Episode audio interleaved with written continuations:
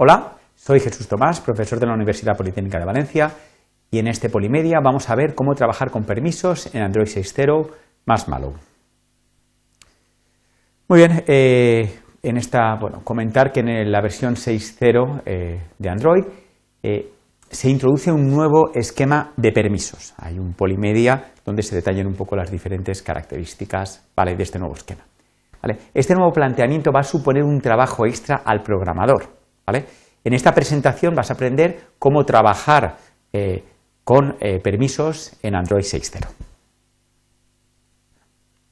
Bueno, el mayor problema que nos aparece en esta versión es que cuando, digamos, eh, tenemos que realizar alguna acción que requiere un permiso de los considerados como peligrosos, es posible que el usuario, digamos, no nos haya concedido este permiso. En ese caso, antes de realizar esta acción, tenemos que verificar primero si tenemos el permiso. ¿vale? Si no hacemos esta verificación, realmente Android Studio ya nos va a mostrar un error, ¿vale? indicándonos que algo no está bien aquí. ¿vale? Un ejemplo sería este código de aquí, donde tenemos un get eh, content provider, donde lo que vamos a hacer es acceder al registro de llamadas telefónicas del sistema y vamos a borrar todas aquellas cuyo número sea el 555555. ¿vale? Esto requiere un permiso, ¿vale? Eh, para poder escribir en el registro de llamadas, ¿vale? Eh, por lo tanto, es un permiso peligroso y es posible que el usuario nos lo haya denegado.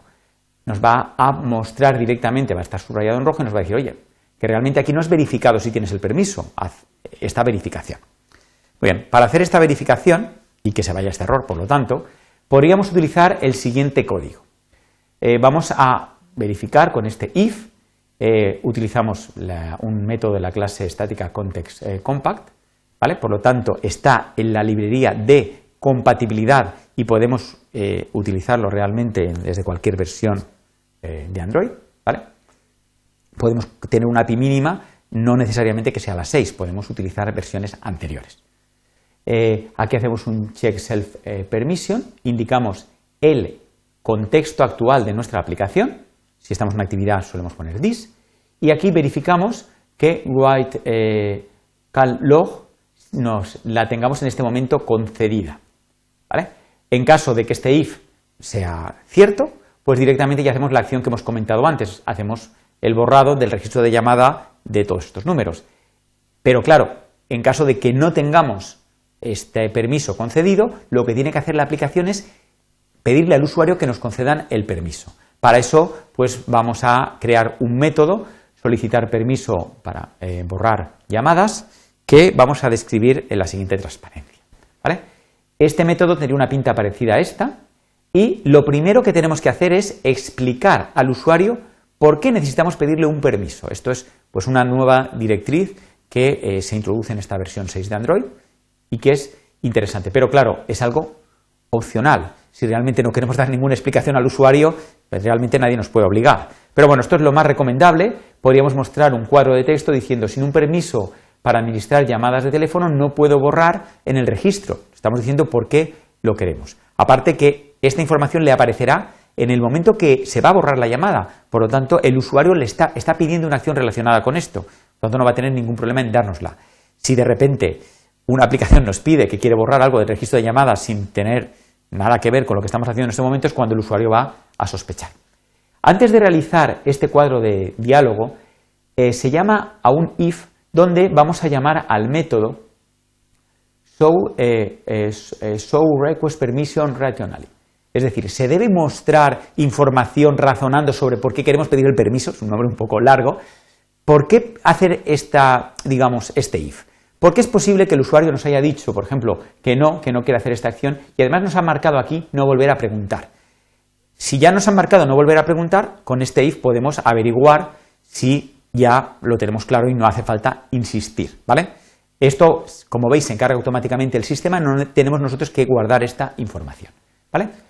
En caso pues, de que no haga falta mostrar esta información, aunque esto debería mejor ir casi fuera del else, ¿vale? Porque de todas maneras, habría que preguntarlo igualmente. ¿vale? Esto es un resumen del código. ¿vale? Eh, lo que hacemos ya es pedir el permiso propiamente dicho. Para eso llamamos a request permission. ¿vale? Este método nos va a mostrar un cuadro de diálogo parecido al que veis abajo. Necesita el contexto, los permisos que vamos a pedir, porque puede ser uno o más, en este caso solo eh, escribir en el registro de llamadas, y además vamos a indicar un código, esto es una constante que tenemos que definir, donde es un código numérico que luego nos va a poder eh, permitir verificar cuál es la llamada.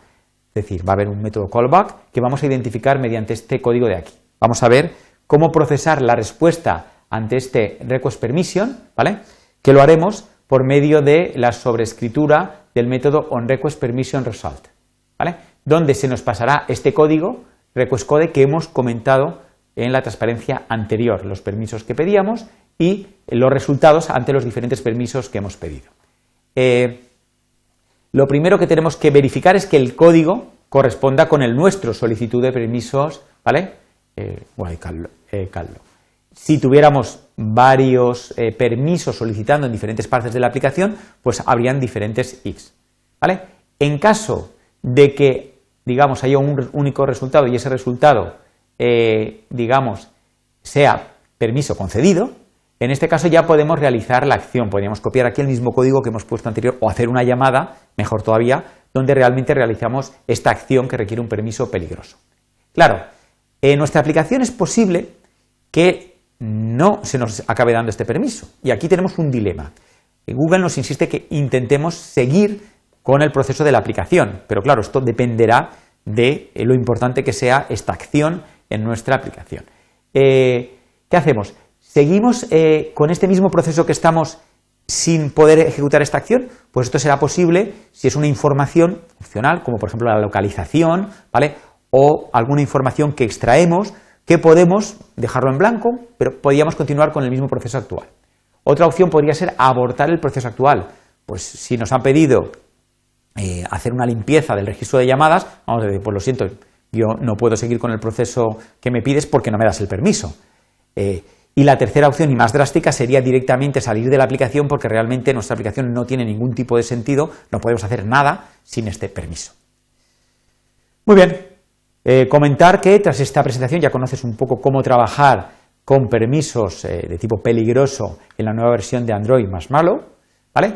Y a modo de resumen, los pasos que tienes que seguir son los siguientes, ¿vale? Antes de realizar cualquier acción que se considera peligrosa, es decir, que tiene un permiso asociado de tipo peligroso, tienes que verificar que realmente tienes este permiso. Si no lo tienes, primero tienes que justificar al usuario por qué le estás pidiendo este permiso y tras esto tienes que pedirle el permiso.